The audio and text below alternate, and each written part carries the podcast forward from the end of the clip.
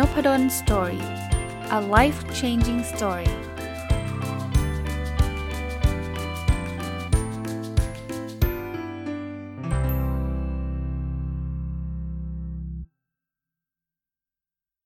วัสดีครับ ยินดีต้อนรับเข้าสู่นพดลสตอรี่พอดแคสต์นะครับ วันนี้จะอาจจะเป็นหนึ่งตอนที่จะขออนุญาตมาเล่าเรื่องที่ผมกำลังทำอยู่นะครับ แล้วก็ขออนุญาตประชาสัมพันธ์ไปด้วยในตัวเลย เพราะว่าหลายคนอาจจะไม่ได้ติดตามที่เพจนะครับ ก็อาจจะติดตามผ่านพอดแคสต์อย่างเดียว ขอขออนุญาตใช้ 1 ตอนในการเล่าเรื่องให้ฟังนะครับวันนี้จะมา คุยเรื่องเกี่ยวข้องกับการใช้ OKR ในชีวิตประจำวัน โดยผมกำลังจะพูดถึงเครื่องมืออันหนึ่งที่ผมใช้มาโดยตลอดเมื่อปีที่ผ่านมาก็คือ OKR Diary นะครับ ผมเกิน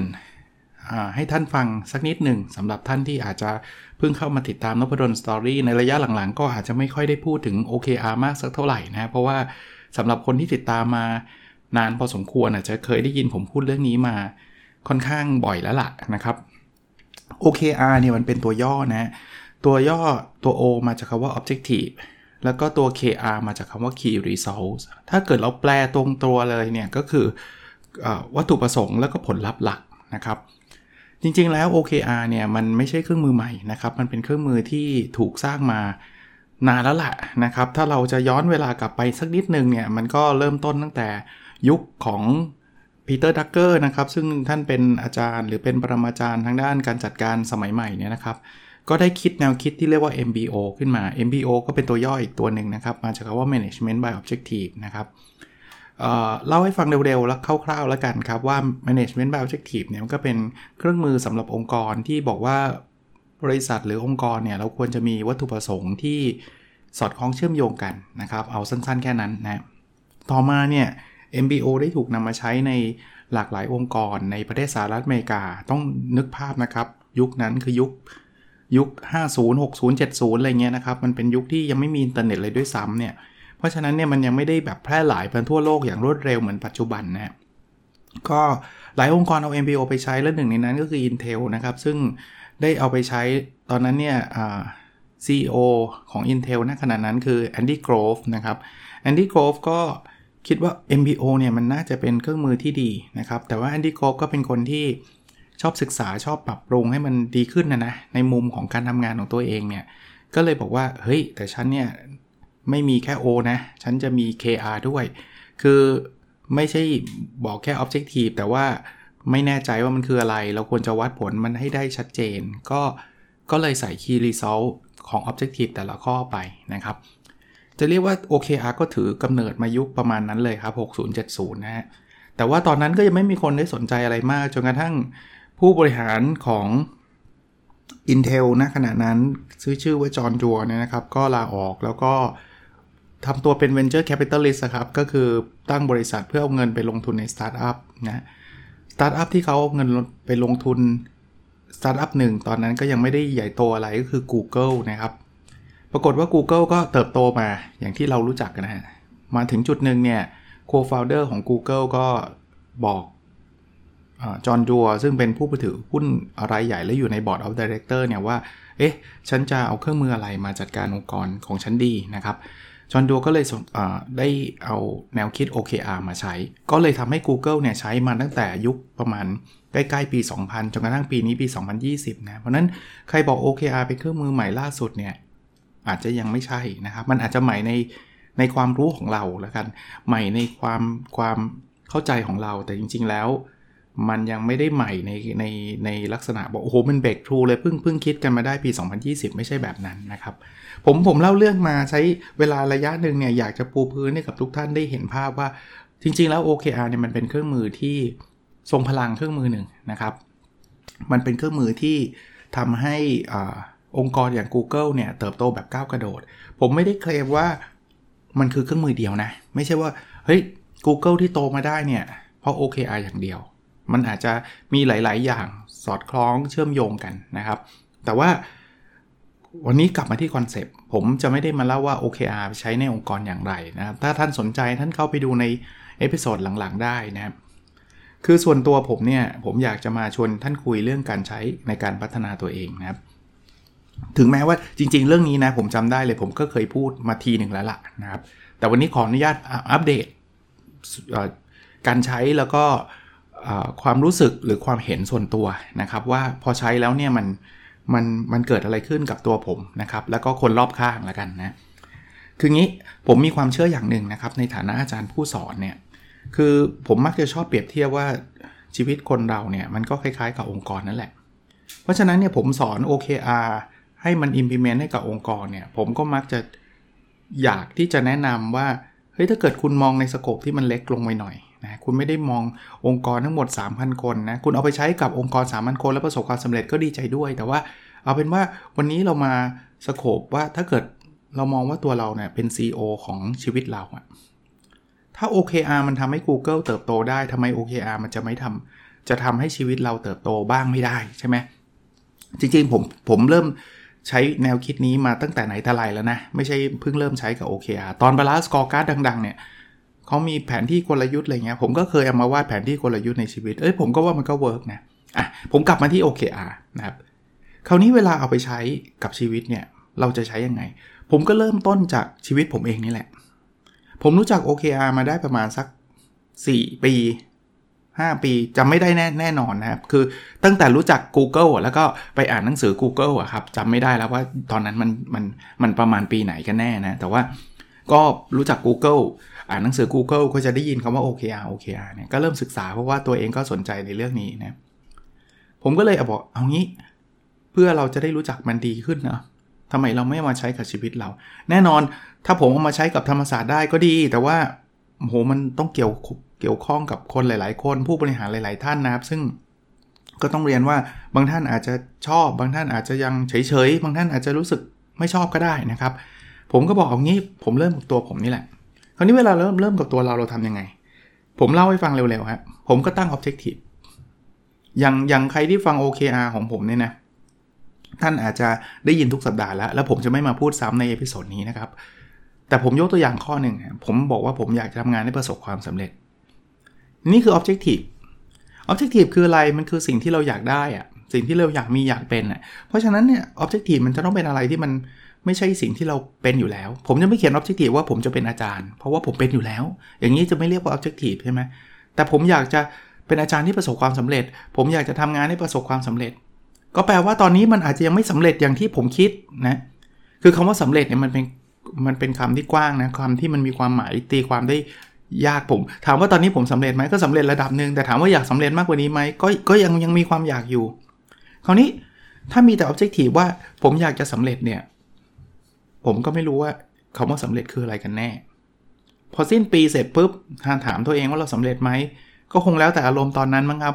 ถ้าอารมณ์ดีก็บอกเฮ้ยสำเร็จแล้วล่ะปีนี้แค่นี้ก็ถือว่าเจ๋งแล้วล่ะโอ้ขนาดโควิด ขนาดนี้เราทำได้แค่นี้ก็เจ๋งแล้ว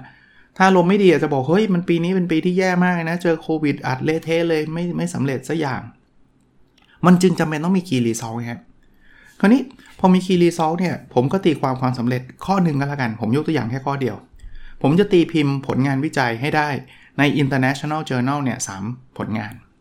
นี่คือความสำเร็จ ในระดับรายปีนะพูดพูดนิดหนึ่งอันนี้คือระดับรายปี หรือถ้าท่านจะเรียกแบบที่ท่านคุ้นเคย ท่านจะเรียกว่า New Year Resolution กันนะ แต่เราเคยตั้ง New Year Resolution กันใช่ไหมครับจะลดน้ำหนักให้ได้ 10 โล จะออกกำลังกาย 30 นาทีทุกวัน จะเก็บเงินให้ได้ 1 ล้านบาท หรืออะไรก็แล้วแต่ที่ท่านตั้งเนี่ยส่วนใหญ่อะเรามักจะพบอุปสรรค อุปสรรคคืออะไรครับ ใหม่ๆเราจะมีความฮึกเหิม แล้วมันก็ค่อยๆซาไป อยากลดน้ำหนัก 10 โลนี่เดือนมกราไปนู่นเลยครับ ยิมนะไปสมัครยิม เป็นสมาชิก ฉันไปวิ่งทุกวันเลย ฉันไปยกน้ำหนักทุกวัน ฉันไป workout ทุกวัน กุมภาเลิกแล้ว อาจจะไปวันเว้นวัน หรือหรือแย่กว่านั้นคือสัปดาห์ละครั้งหรือเพอๆหายไปละ วิ่งติดกันได้เต็มที่ 2 สัปดาห์ก็เลิกแล้ว อะไรประมาณนี้ท่านจะมีสตอรี่แบบนี้เสมอ ผมก็ไม่ไม่ต่างจากท่านนะ ผมก็เป็นแบบท่านนั่นแหละ แต่ก่อนผมก็จะอย่างนี้แหละโอ้โหตอนทึกเหิมก็ลุยลุยลุย ราวนี้พอผมมาเจอ OKR เนี่ยมันต่างกับเอ้ระบบเดิมยังไงไอ้จานแค่เขียนคำว่า objective และ key result แล้วมันจะต่างยังไง ผมเห็นว่าต่างมีอยู่ 2 ประเด็นนะ ประเด็นแรกเนี่ย OKR เราจะตั้งไม่เยอะ เพราะฉะนั้นเนี่ย OKR เนี่ยเราจะโฟกัส เราต้องอยากได้มากๆ เวลาผมบอกว่าตั้งไม่เยอะเนี่ย ผมไม่ได้บอกว่าเรื่องอื่นห้ามทำนะ อย่างเมื่อกี้ถ้าผมตั้งเรื่องความสำเร็จของงานของผมเนี่ยเรื่องเป็นเรื่องตีพิมพ์ผลงานวิจัยเนี่ย มันไม่ได้แปลว่าผมจะเลิกสอนหนังสือนะครับ ผมก็ยังสอนหนังสือปัจจุบันก็ยังสอนอยู่นะ แต่สอนหนังสือไม่ใช่ OKR ของผม ไม่ใช่โฟกัสของผมในปีนี้ มันอาจจะในปีหน้าก็ได้ ปีหน้าผมจะเปลี่ยนโฟกัสเป็นเรื่องของอาจารย์ดีเด่น การสอนอะไรก็ว่ากันไปใช่ปะ่ะ แต่ OKR ปีนี้ของผมคืออะไรคือการวิจัย ต้องตีพิมพ์3 paper ใน international journal ให้ได้ เพราะฉะนั้นเนี่ยการเขียน OKR เนี่ยอย่างแรกที่ผมคิดว่ามันมันต่างจาก New Year Resolution ทั่วไป คือมันไม่เยอะแล้วมันต้องโฟกัส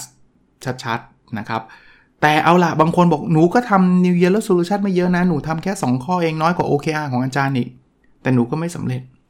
มันมีความต่างอันที่ 2 ครับ New Year เนี่ยส่วนใหญ่เราตั้งเป็นรายปี แล้วเราก็ไม่ค่อย track แต่ OKR เนี่ยสำหรับผมเนี่ย ผมตั้งรายปีเสร็จปุ๊บเนี่ย OKR ตามซิสเต็มที่เขาใช้กันในโดยทั่วไปในองค์กรเนี่ยก็จะย่อยเป็นไตรมาสแต่ไม่ใช่ตั้งสีไตรมาสรวดนะอย่างอย่างปีปีนี้เนี่ยผมตั้ง OKR ว่า O คือจะเป็นอาจารย์ที่ประสบความสำเร็จในเรื่องของงานเนาะ KR ผมข้อหนึ่งก็คือการตีพิมพ์ให้ได้ 3 paper เสร็จปุ๊บผมย่อยเลยเป็น Q1 เลย Q1 เนี่ย O เหมือนเหมือนเดิมเลย เป็นอาจารย์ที่ประสบความสำเร็จในเรื่องของงาน Key Result ตีพิมพ์ 1 paper มันเริ่มมีความชัดเจนขึ้นว่าเอาล่ะ คือเราไม่ไม่ได้ตั้งแค่พูดง่ายๆเพราะว่าเราไม่ได้ตั้งแค่ New Year Resolution นะ เราตั้งเป็น quarter quarterly resolution new quarter resolution ก็ได้อะการทำเป็น quarter มันดีตรงไหน ถ้าเราจะ fail เราจะ fail quarter แรก quarter เดียว อย่างน้อยๆ สมมุติมันไม่ได้ทำอะไรเลยนะ ไม่ได้ทำอะไรเลยเนี่ย ก็ fail ไป Q1 แต่ Q2 เราตั้งได้อีกไง คืออย่างน้อยๆ ปีหนึ่งเรามีโอกาสตั้งได้ตั้ง 4 ครั้งอะต้น quarter 1 ต้น quarter 2ต้น quarter 3อะจริง ๆ 3 ครั้งนะสี่ครั้งนะอ๋อต้น quarter 4กันขอโทษที4ครั้ง ถูกปะเพราะเรามีอยู่4 quarter นะ เพราะฉะนั้นเนี่ยถ้ามันจะล้มมันล้มแค่ quarter เดียว แต่ถ้าเป็น New Year Resolution บางทีล้มแล้วเราเลิกเลย แล้วก็บอกว่าเออปีหน้าค่อยตั้งใหม่ มันช้าไปเนาะบางคนบอกอาจารย์ผมก็เคยตั้งนะไอ้เป้าเป้าไตรมาสเนี่ย ผมก็ตั้งผมไม่ได้เรียก OKR แต่ผมตั้งว่าเออเดือนนี้ผมจะทำอะไรไตรมาสนี้ผมจะทำอะไรเสร็จ มันก็ไม่เสร็จอยู่ดีอาจารย์ อันนี้ผมบอกแบบนี้ฮะสำหรับผมเนี่ย OKR เนี่ยนอกจากการตั้งเป็นรายปี แล้วย่อยมาเป็นรายไตรมาสแล้ว หัวใจที่สำคัญคือการ track ก การ track คือการติดตามความก้าวหน้า ถามผมบอกว่าติดตามบ่อยขนาดไหน มันแล้วแต่ key result นะ แต่ถ้าท่านตาม system ที่ผมทำอยู่ ผมติดตามทุกสัปดาห์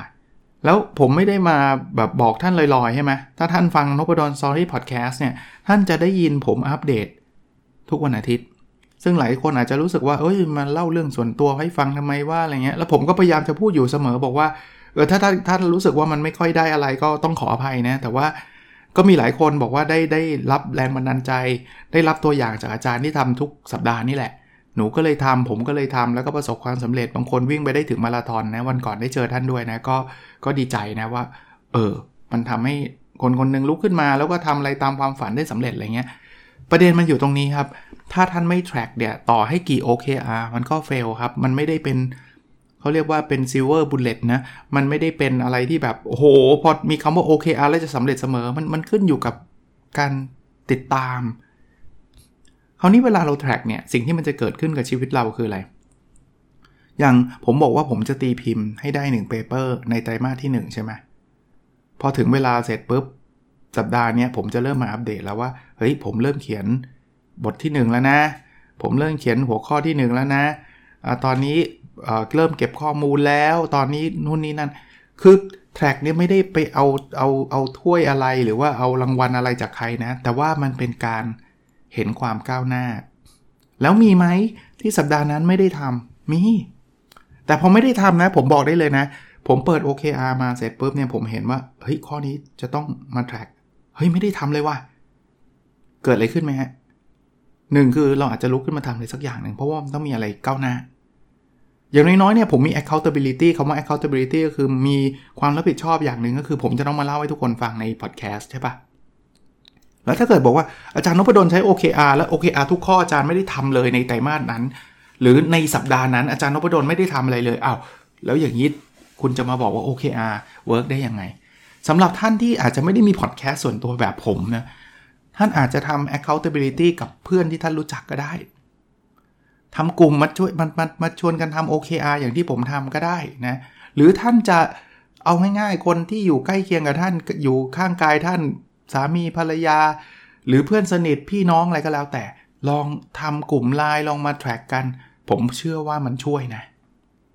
อย่างที่ผมบอกอะหรือแม้กระทั่งนะบางคนผมไม่มีใครเลยไม่มีใครอยากจะทำ OKR กับผมเลย แท็กส่วนตัวก็ยังดีครับยังยังช่างน้ำหนักเนี่ยชัดเจนมากนะช่างน้ำหนักเนี่ยช่างไม่เหอะ อย่างน้อยๆก็ให้มันรู้ว่ามันอ้วนขึ้น แล้วถ้าเรารู้เร็วนะตามธรรมชาติตามหลักจิตวิทยาเนี่ยเราจะหยุดกินหรือชะลอการกินลง ส่วนใหญ่แล้วกันเอาเป็นว่าส่วนใหญ่นะบางคนบอกไม่จริงอาจารย์ พอมันทะลุแนวต้าแล้วหนูกินไม่หยุดเลย ก็อันนั้นก็ยังไงคือท่านไม่ช่างท่านก็กินอยู่แล้วแหละอะเอางี้แล้วกัน แต่ว่าถ้าท่านช่างอย่างน้อยๆเนี่ยท่านยังมี awareness ยังมีการตระหนักรู้ บางทีผมยังชวนบอกว่าเอ้ยเครื่องชั่งน้ำหนักนี่อย่าไปชั่งอย่าไปไว้ในห้องน้ำนะไปไว้หน้าตู้เย็นนะคือก่อนจะเปิดตู้เย็นนะหยิบเหยียบบนเครื่องชั่งสักนิดหนึ่งแล้วท่านจะเริ่มมี awareness อันนี้อาจจะอาจจะขำๆนะแต่ผมว่ามันเวิร์กนะอะผมกลับมาครับ แล้วผมมีเครื่องมืออะไรกันในการ track แต่ก่อนก่อนปีที่แล้วก็แล้วกันนะเล่าให้ฟังแบบนี้ ก่อนปีที่แล้วเนี่ย ผมก็จดเอาครับ ผมจดยังไงฮะผมก็มีปฏิทิน จดว่าวันนี้ผมทำอะไรไปบ้าง แต่พอเริ่มปฏิทินมันเริ่มจะจดไม่ไหวทำไมถึงไม่ไหว เพราะว่า OKR มันมีหลายข้อใช่ไหมผมก็หยิบสมุดขึ้นมาหนึ่งเล่ม แล้วก็มานั่งโน้ต แล้วบอกเป็นเป็นสมุดแบบ เอาเอาตรงๆนะไม่ได้เป็นสมุดหรูหราเลยเป็นสมุดฉีกเลยอะ่ะแล้วแล้วพอผม track เสร็จปุ๊บใช่ปะ่ะ track คือผมเอามาพูดพอดแคสต์อะคือเหมือนจดโน้ตอะว่าสัปดาห์นี้ฉันวิ่งไปได้กี่กิโลแล้ว สัปดาห์นี้ฉันน้ำหนักเท่าไหร่ สัปดาห์นี้ฉันเขียน paper ไปกี่ paper อะไรเงี้ยนะ แล้วก็มาเล่าให้ฟังในวันอาทิตย์เนี่ย สิ่งที่มันเกิดขึ้นอย่างหนึ่งก็คือว่า พออาทิตย์ถัดไปเนี่ยไอ้ไอ้ไอ้กระดาษที่ผมจดไว้อะบางทีฉีกทิ้งไปแล้วไปวางไว้ที่ไหนก็ไม่รู้ เพราะว่าเราไม่ได้เก็บแบบเป็น system อะนะ ผมก็ผมก็ไม่แน่ใจบางข้อว่า เอ๊ะ ข้อนี้สัปดาห์ที่แล้วเราทำได้แค่ไหนวะ เช่น น้ำหนักสัปดาห์ที่แล้วเท่าไหร่จำไม่ได้แล้วหรืออ่า วิ่งสัปดาห์ที่แล้วกี่โล แต่ช่างมันเถอะนะเรารู้แค่สัปดาห์นี้ก็พอก็ก็ไม่ได้ว่าอะไรกัน จนกระทั่งสิ่งที่เกิดขึ้นเมื่อปลายปีที่แล้วฮะต้องขออนุญาตให้เครดิตอีกอีกครั้งหนึ่งนะ ผมเคยเล่าให้ฟังทีหนึ่งแล้วแหละแต่ว่าให้เครดิตอีกครั้งหนึ่งก็คือ วันหนึ่งคุณกล้าสมุทรวานิชนะครับท่านท่านเป็นทั้งนักเขียนเป็น podcaster เป็นนักกฎหมายนะครับ หลายคนคงรู้จักคุณกล้านะครับ ผมก็เคยเล่าให้ฟังบ่อยๆ แล้วก็เคยเชิญมาที่นพดลสตอรี่พอดแคสต์เช่นเดียวกันเนี่ย บอกอาจารย์ อาจารย์น่าจะทำ OKR Diary นะ OKR Diary อาจารย์จะได้เอาไว้จดเอ้ย OKR อะไรเงี้ย ผมจำได้ว่าตอนที่คุณกล้าบอกผมเนี่ย เดือนพฤศจิกาเนี่ยมั้งซึ่งซึ่งคุณกล้าก็มีไอเดียอะไรดีๆ หลายอย่างเนี่ยผมก็บอกว่าเออน่าสนใจนะพอคิดเสร็จปุ๊บผมก็เป็นคนชอบที่แบบชอบทำนะคืออันนี้มันก็ไม่ได้มีอะไรที่แบบซับซ้อนอะไรมากมายใช่ไหม ผมก็เลยโทรไปหาคุณเซ่ซึ่งเป็นคนที่ออกแบบทั้งหนังสือให้ผมและออกแบบอะไรหลาย ๆ อย่างให้ผมนะ ผมก็เลยบอกขอนัดคุยหน่อยได้ไหม ผมอยากมี OKR Diary ซึ่งคุณเซ่บอกมันคืออะไรอาจารย์ ผมก็ยังไม่รู้ว่ามันคืออะไรนะ แต่ผมก็เล่า concept ให้ฟังว่า มันจะได้เป็นที่ record OKR ไง ซึ่งคุณเซ่ก็บอกอาจารย์ต้องมาเล่าให้ฟังแล้วล่ะ งั้นหนูนึกไม่ออกนะแต่สรุปสุดท้ายคุณเซ่ก็ออกแบบมาให้อย่างสวยงามนะ แล้วก็ ตั้งแต่โอ้ทันพอดีนะทันปีใหม่พอดี ถ้าจำไม่ผิดนะตอนนั้นน่ะนะครับ หรือจะเลยปีใหม่ไปก็นิดหน่อยนะครับ แล้วส่วนตัวผมผมก็หยิบไอ้ตัว OKR Diary ของผม ชื่อเต็มๆมันคือ My OKR Diary เนี่ย ในการ Record OKR มาโดยตลอด ผมมีความตั้งใจแบบนี้นะครับ ถึงแม้ว่าไอ้ตัว My OKR Diary เนี่ย ตอนเริ่มต้นเนี่ยผมคิดว่ามันเอามาใช้สำหรับการ track OKR ส่วนบุคคล แต่ผมมองว่าจริง ๆ แล้วมันไม่จำเป็นต้องส่วนบุคคลนะ บริษัทหรือองค์กรไหนใช้ OKR ที่ใช้กับการทำงานอะก็สามารถใช้ My OKR Diary ได้นะ ในนี้ไม่มีบอกอะไรเลยนะ ว่าต้องเป็นเรื่องวิ่งได้เท่าไหร่ น้ำหนักได้เท่าไหร่มันอาจจะเป็นเรื่องงานก็ได้นะครับ มีคนสอบถามมาว่าแล้วปีนี้อาจารย์จะทำไหม ต้องเรียนตรงๆนะ ตอนแรกผมลืม ผมผมยังมี My OKR Diary ที่ผมเก็บไว้ แต่ผมทำผมทำครั้งเดียวนะ อย่างปีที่ผ่านมาเนี่ย พอทำเสร็จปุ๊บเนี่ยพอทำมาเสร็จปุ๊บจำหน่ายหมดเรียบร้อย ก็จะมีคนสอบถามมา ระหว่างปีมาตลอดเวลาเลยครับ อาจารย์เห็นอาจารย์พูดถึง OKR Diary คือเอาเป็นเอาเป็นว่าทุกครั้งที่ผมเกือบจะทุกครั้งที่ผมพูดว่ามีคำว่า OKR Diary ปุ๊บเนี่ยในพอดแคสต์เนี่ยเดี๋ยวจะมีคน inbox เข้ามาครับ อาจารย์ขอ ซื้อได้ที่ไหนยังไงอะไรเงี้ย ซึ่งผมก็จะต้องตอบกลับว่ามันหมดแล้วครับ มันหมดแล้วครับนะผมก็ไม่ได้กะจะพิมพ์อยู่ทุกเดือนหรืออะไรอย่างเงี้ยไม่ใช่นะครับ ผมก็จะพิมพ์อยู่ครั้งเดียวนั่นแหละนะมาปีนี้ผมยังมี My OKR Diary ของเดิมอยู่เพราะเก็บกักไว้ไงเพราะกะว่าเออทำมาทีเดียวแล้วก็ใช้ได้หลายปี เพราะมันไม่มีเขียนว่าเป็นปี 2019 2020 2021 เลย คือไม่ได้เขียนจำนวนปี ไม่ได้เขียนชื่อปีไว้อะ มันจะใช้กี่ปีก็ได้ ตอนนั้นก็กักไว้ส่วนตัว ก็คิดว่าปีหน้าฉันก็มีอะ ฉันก็ไม่ได้เดือดร้อนอะไรนะ จนกระทั่งใกล้ๆปีใหม่นี่แหละ มีคนถามมาใน inbox แล้วถามมาบ่อยด้วย บอกว่าอาจารย์แล้วปีนี้ไอ้ OKR Diary มีไหม เออลืมไปว่ามีหลายคนน่ะใช้อยู่ แล้วเขาก็อยากใช้ต่อ ก็เลยอะงั้นผมทำอีกนะครับ ที่พูดมาทั้งหมดเนี่ย กำลังจะขออนุญาตมาประชาสัมพันธ์ด้วยนะครับ แล้วก็มาแชร์ในแนวคิดนี้ด้วยว่า ผมใช้แล้วมันเอาส่วนตัวนะเอางี้เนี่ยตรงๆนะ ถ้าที่ผมสร้าง product อันนี้ขึ้นมาเนี่ยเพราะผมอยากใช้เองเอางี้แล้วกันนะครับ แต่ผมรู้สึกว่าผมใช้แล้วมัน work อะที่ผมชอบที่สุดส่วนตัวนะครับ คือผมชอบที่ผมได้เขียน แล้วรู้ว่าเออน้ำหนักเราสัปดาห์ที่แล้วไปเท่าไหร่ย้อนไป 3 สัปดาห์ผมก็ยังเห็นนะครับ ย้อนไป สามไตรมาสก็ยังเห็นถ้าอยากเห็นนะนะ ว่าเอ่อความก้าวหน้าของเราเป็นยังไง ข้อไหนเราได้ทำข้อไหนเราไม่ได้ทำนู่นนี่นั่นอะไรเงี้ยผมก็เลยรู้สึกว่า เออถ้าเกิดท่านท่านท่านสนใจหรือว่าท่านคิดว่ามันเป็นประโยชน์เนี่ย ท่านลองเอาไปใช้ดูก็ได้นะครับ คราวนี้มีคนสอบถาม หรือมีความเข้าใจผิด My o c a n Diary เนี่ย อย่างแรกนะ เพราะว่ามีคนถามบอกว่าเป็นหนังสือเกี่ยวกับอะไร My OKR Diary ไม่ใช่หนังสือนะครับไม่ไม่ถ้าท่านกะเป็นคิดว่าผมจะสอนการใช้ OKR ในหนังสือเล่มนี้ไม่ใช่นะครับนะอันแรกคือมันไม่ใช่หนังสือนะครับ มันเป็นที่กรอก OKR เอางี้แล้วกันถ้าจะพูดถึง แล้วมันไม่ใช่ไดอารี่เล่มหนาๆนะครับ ไม่ใช่ไดอารี่ที่มีแบบสองร้อยหน้า 300 หน้า เป็นสมุดโน้ตบุ๊กอย่างนั้นไม่ใช่นะครับ ไม่ใช่เลยฮะมันเป็น booklet แล้วกัน ใช้คำว่า booklet ท่านพอจะเห็นภาพปะไม่ไม่แน่ใจนะ มันจะคล้ายๆเป็น แผ่นพับ ผมอธิบายจากพอดแคสต์อาจจะลำบากนิดนึงนะครับ แต่ถ้าเกิดใครเคยใช้ OKR Diary เนี่ยท่านอาจจะพอจะนึกภาพออกนะครับ ขนาดประมาณไหน เอาเอาแบบใช้ภาษาง่ายๆ เข้าประมาณนะ ประมาณมันไม่ได้ exactly นะครับ เท่ากับคล้ายๆ pocket book เล่มหนึ่งขนาดนี่คือขนาดกว้างยาวนะ ไม่ใช่ความหนานะ ต้องเน้นก่อน แล้วความหนาเนี่ยมันประมาณไหน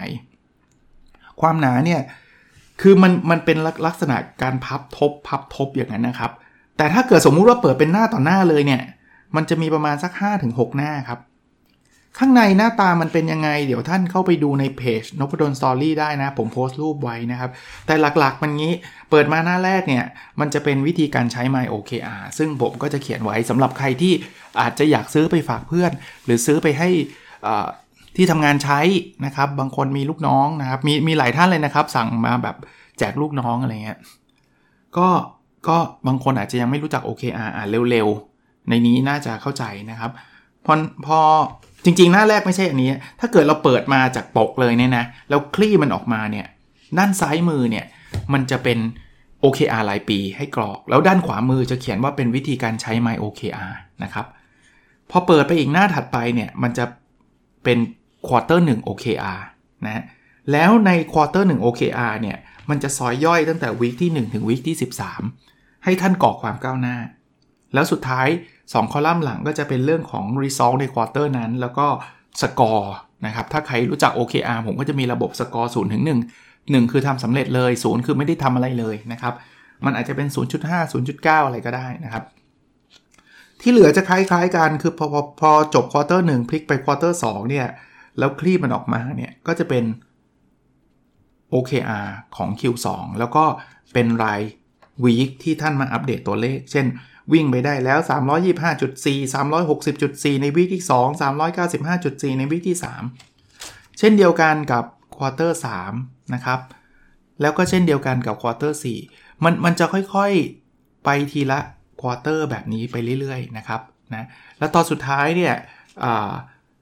ในแต่ละ quarter เนี่ยมันจะมีที่ว่างๆสำหรับจดโน้ตนะส่วนตัวผมไม่ได้จดอะไรมากมายนะครับ แล้วหน้าสุดท้ายก็จะเป็นกระดาษว่าง2 2หน้านะครับสองสามหน้าที่จดโน้ตแล้วก็เป็นปกนะปกหน้าปกหลังก็จะเป็นกระดาษแข็งหน่อยนะครับ ข้างในก็เป็นกระดาษที่ก็ก็สำหรับผมผมว่าดีพอสมควรนะครับ ดีพอสมควรนะถ้าจะเอาขนาดมีคนถามมาใน inbox ก็เลยขออนุญาต ไปไปวัดมานะครับ13คูณ21 เซนนะครับ ประมาณนี้นะในรูปมีอยู่ในเพจดพดลสตอรี่แล้วนะครับผมขออนุญาตแบบนี้เพราะว่า 1 คือพิมพ์มาจำนวนจำกัด เพราะอย่างที่ผมบอกผมกะจะมาใช้เองด้วยซ้ำแต่ว่าหลายคนและหลากหลายองค์กรด้วยนะครับ ต้องต้องขอขอบพระคุณด้วยนะครับ ท่านก็ให้ความสนใจจริง ๆ ท่านก็ติดต่อมา ผมก็เลยพิมพ์มาจำกัด เพราะฉะนั้นเนี่ยผมจะไม่ได้เปิดตลอดไปนะครับคิดไว้ว่าไม่ใช่คิดไว้ว่าแหละประกาศไว้ว่าจะปิดรับคำสั่งซื้อภายในวันที่ 13 ธันวาคม ในเวลาเที่ยงเท่านั้นยกเว้นในกรณีเดียวคือของหมดก่อน ซึ่งผมไม่แน่ใจเอาตรงๆเลยไม่แน่ใจว่า บางท่านอาจจะสั่งมาที่ 200 เล่มอะไรเงี้ยมีนะครับในในอดีตมี 300 เล่มอะไรเงี้ยถ้าถ้าแบบในอดีตคือในปีที่แล้วนะ ถ้ามีแบบล็อตแบบนี้เยอะๆ มันก็อาจจะหมดเร็วเท่านั้นเองนะครับ ก็ ถ้าลองลองพิจารณาดูแล้วกันนะครับ ท่านจะซื้อเอาไปใช้ส่วนตัวซื้อเก็บไว้ซื้อเผื่อปีหน้าพบเอาผมก็ไม่รู้ว่าปีหน้าผมจะทำหรือเปล่าเพราะผมก็ไม่มีเก็บไว้ของผมนะนะครับ หรือ ซื้อเป็นของขวัญวันปีใหม่ หรือท่านจะซื้อแจกลูกน้อง ซื้ออะไรก็แล้วแต่แล้วแต่ท่านเลยนะครับนะอะราคาสุดท้ายครับ 1เล่มเนี่ย120 บาทนะครับ แต่ถ้าท่านแบบสั่งซื้อเยอะ ผมมีเขียนมันมีส่วนลดแต่คงไม่เยอะหรอกครับนะก็ท่านลองดูนะครับในในเพจนะครับว่าผมอ่านผมเปิดให้ดูก็ได้เล่มละ 120 นะครับ แต่ถ้าเกิดเป็นร้อยเล่มเนี่ยร้อยเล่มขึ้นไป อาจจะเป็นเล่มเหลือเล่มละ 110 บาท แล้วก็ถ้าเป็น 200 เล่มขึ้นไปก็เล่มละ 100 บาทนะครับ ผมมีลิงก์ให้สั่งนะครับ ท่านท่านกดไปสั่งในลิงก์ขออนุญาตแบบนี้นะครับ อย่าอย่าอย่าสั่งผ่านไลน์อย่าสั่งผ่าน inbox มา เพราะว่าผมจะมีแอดมินเขาจะรวบรวมคำสั่งผ่านในลิงก์เท่านั้นนะครับ แล้วเพอเอิญลิงก์เนี่ยผมก็ทำขึ้นมานะครับ ให้ให้ทีมงานทำขึ้นมา ก็เลยไม่ได้เป็นลิงก์ที่แบบว่าสั่งกดคือมันเป็นเป็นลิงก์ SurveyMonkey ธรรมดาครับ มีให้กรอกชื่อที่อยู่แล้วก็โอนเงินทางธนาคารแค่นั้นเองครับ เสร็จแล้วเนี่ย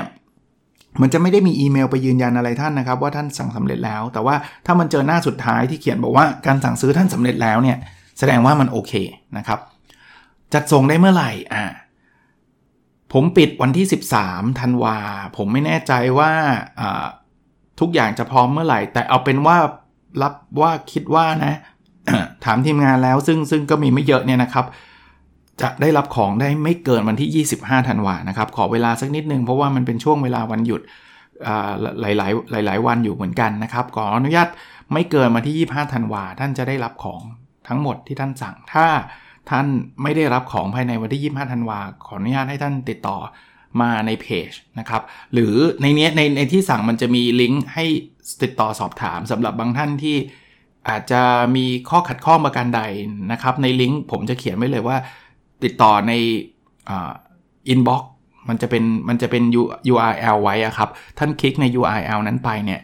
ท่านก็จะได้ติดต่อไปถ้าถ้าในกรณีที่มีปัญหานะ แต่ถ้าเกิดสั่งแล้วไม่มีปัญหาใดๆ ก็ไม่ต้องติดต่อนะครับ เพราะว่าไม่ได้ไม่ได้หมายความว่าท่านจะต้องติดต่อทุกคนนะเฉพาะคนที่แบบเกิด error อะไรเงี้ยมันมีมันมีประเด็นอะไรประมาณเนี้ยติดต่อได้ แต่ว่าถ้าถ้าสั่งแล้ว มันขึ้นหน้ามาบอกว่าการสั่งซื้อท่านสำเร็จแล้วก็คือจบนะครับ ก็ก็รอรับของนะครับ ถ้าสุดผมส่งให้ได้เร็วกว่านั้น หรือทีมงานส่งให้ได้เร็วกว่านั้นนะครับ ผมพยายามบอกทีมงานอยู่แล้วครับว่ายิ่งเร็วยิ่งดีนะครับ ก็ก็จะพยายามนะครับ ก็ประมาณนี้นะครับ วันนี้อาจจะใช้เวลาตอนตอนแรกว่าใช้เวลานิดเดียว แต่ก็ตอนแรกว่าจะไม่พูดด้วยซ้ำเพราะว่ามันมีอยู่ในเพจแต่ก็มีคนบอกว่าไอ้บางคนเขาฟังแต่พอดแคสต์น่ะแล้ว เขาไม่ได้ติดตามเพจอะเขาตามแต่พอดแคสต์แล้วแล้วพอพออาจารย์ปิดแล้วมีอย่างปีที่แล้วก็มีบอกว่าเอาผมไม่รู้ หนูไม่รู้เสียดายจังอะไรเงี้ยก็เลยขออนุญาตหนึ่งหนึ่งตอนแล้วกันนะครับ แล้วก็ถือโอกาสเล่าประสบการณ์ที่ตัวเองทำให้ให้ฟังด้วยนะครับ ก็ก็ชอบนะส่วนตัวชอบแล้วเครื่องยืนยันว่าผมชอบคือผมพูดให้ท่านทำฟังทุกสัปดาห์นะครับ โอเคนะครับ หวังว่าจะจะเป็นประโยชน์เช่นเดียวกันนะครับ แล้วเราพบกันในสดถัดไปนะครับ สวัสดีครับ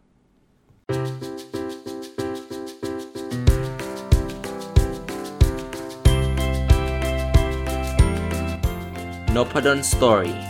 a life changing story